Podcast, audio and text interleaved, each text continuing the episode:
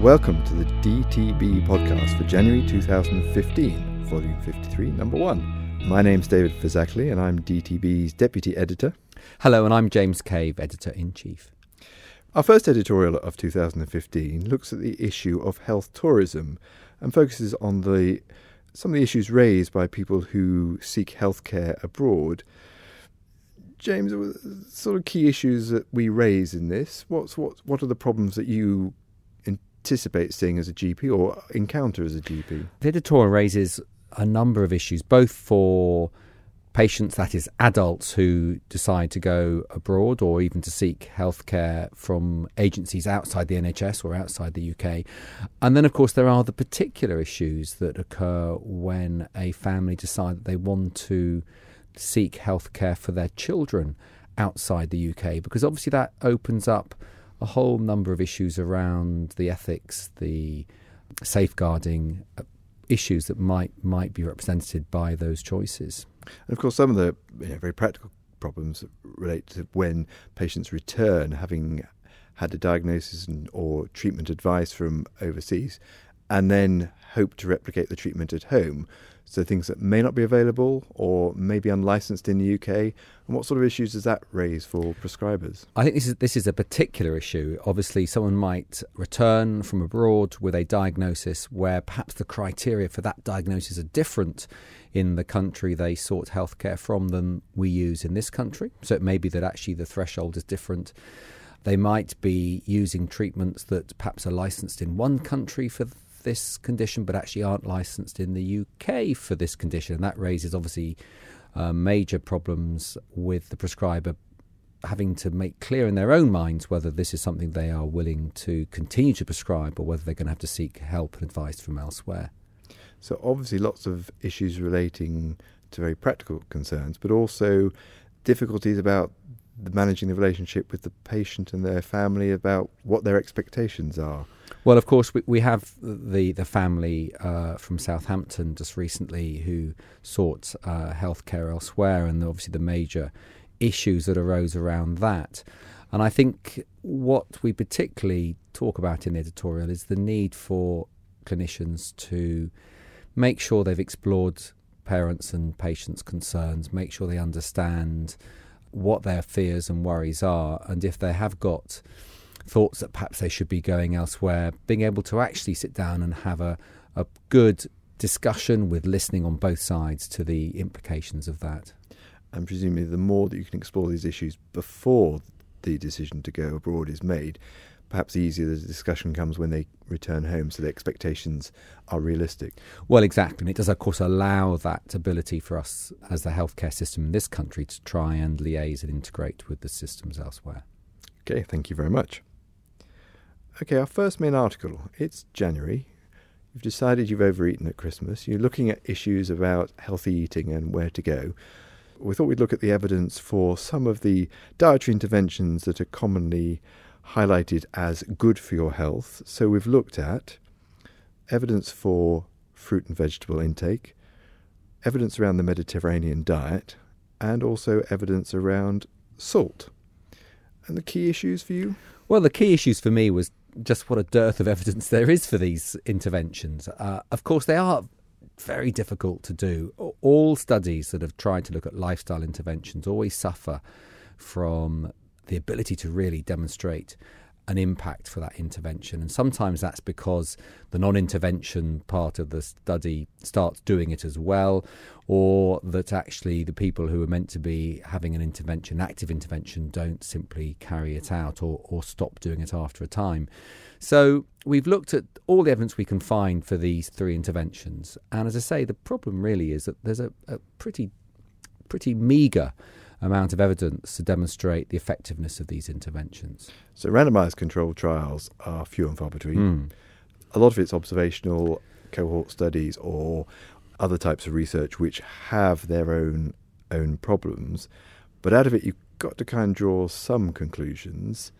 Do you think the current advice is reasonable, given that people are saying you know, five fruit and veg a day, cut down on salt, and aim for a Mediterranean diet? Yes, I mean, I think there's there's definitely evidence uh, to support all these three interventions. Um, I suppose just for me, I was expecting there to be far more than there really is. So yes, certainly the more fruit and vegetables that you eat, the more portions. There does seem to be an impact, particularly on cardiovascular disease, but actually benefits with regard to things like cancer and diabetes less so. Uh, Mediterranean diet. One of the problems with the Mediterranean diet is that um, no one's really defined it.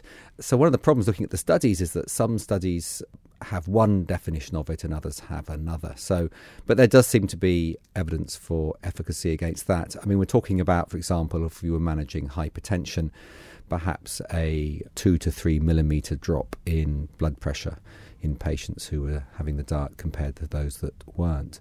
So it's it's the evidence is there. It seems a sensible thing to do, but but I think you know if you're sitting quietly at home feeling a bit guilty about the last two or three weeks, relax. And our second main article reviews Jaydess, which is a new levonorgestrel containing intrauterine contraceptive. And this is the second such device to be licensed in the UK. We've had Mirena uh, available for many years, but this is produced by the same manufacturer, um, but is a lower dose product. Immediate first reflections, James? Yeah, so this is still a T frame. It's a slightly smaller device uh, and uh, it contains just 13.5 milligrams of levonorgestrel compared to 52 milligrams you get of levonorgestrel in the Mirena. So it's a smaller intrauterine contraceptive device. It's only licensed for contraception and it's only licensed uh, for three years at the moment. So that's a big difference from Mirena, exactly, five years. Exactly.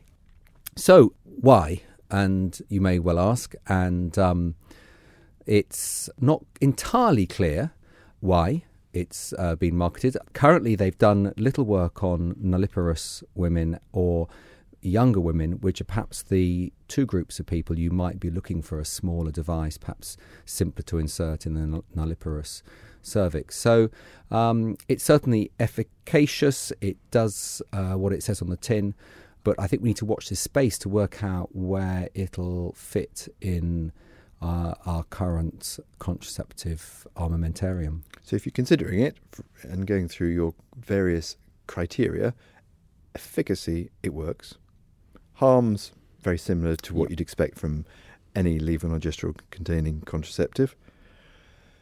Possibly easier to insert and then possibly less painful on insertion than Mirena, so potential benefit for patients. But you would have to replace it after three years. So for one Mirena insertion, you'd have two Jaydess insertions. So weigh up the benefits of less painful insertion with more frequent insertions.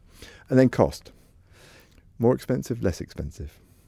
Well, this is the thing. It, looks as if it's cheaper, uh, about 69 or so pounds uh, per unit compared with 88 pounds per unit for the Mirena. But of course, if you work out on a cost per year basis, three versus five, actually the Mirena is uh, still cheaper, 17 pounds a year versus about 23. So lots of issues to consider, but as we say, perhaps question where this fits at the moment in terms of contraceptive practice. It's interesting. I mean, the other thing about it being a lower dose is that you get less amenorrhea in women taking it, um, which may or may not be a factor that uh, women are sort of is important to them. But at the moment, it's just it's odd that the trials that have been done have seemed to not been focused on perhaps the very group of women that you might be considering a smaller device for. So I think I suspect this is that you know watch this space. I'm sure we'll find that there'll be further studies undertaken, and the use of this concept of device will change with time. Okay, thank you very much. One item from Select this month, we look at a analysis of data comparing bleeding risk with dabigatran and warfarin. Obviously, the new oral anticoagulants have been much in the news, and everyone is kind of watching and seeing how they develop in clinical practice. What did this tell us? So, this is a retrospective cohort study based on about about 5% of um, the Medicare beneficiaries in the States. They looked um, at about a year, over a year, and they compared bleeding rates for patients on the NOAC dabigatran uh, versus warfarin.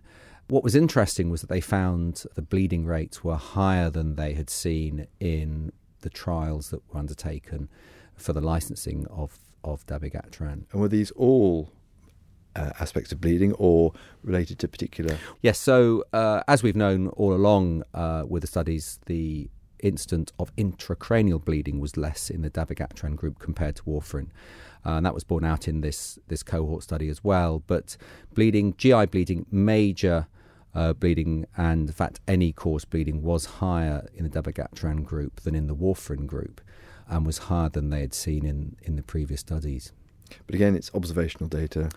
It so. is observational data, but it's it's the stuff which um, sort of gives us an idea of what life is like in the real world. So in that respect, it is very informative, because obviously the biggest concern we have with all new drugs is that they're tested in research-based world, which is often different from from the real one we all work and live in. So the highly selected populations now broadening exactly. out into real world, and therefore a bit more information to add to the story. Exactly, and I think you know I think NOACs currently um, are just tentatively being picked up in primary care, and we're beginning to get to know them. And I think we're going to be watching the early adopters all around the world very very carefully to see if there are any uh, skeletons in cupboards that uh, come out in the next few years. Okay, thank you very much. To read these and any articles, please visit our website dtb.bmj.com. And if you have any comments, suggestions, compliments, or criticisms, please email them to dtbeditor at bmj.com.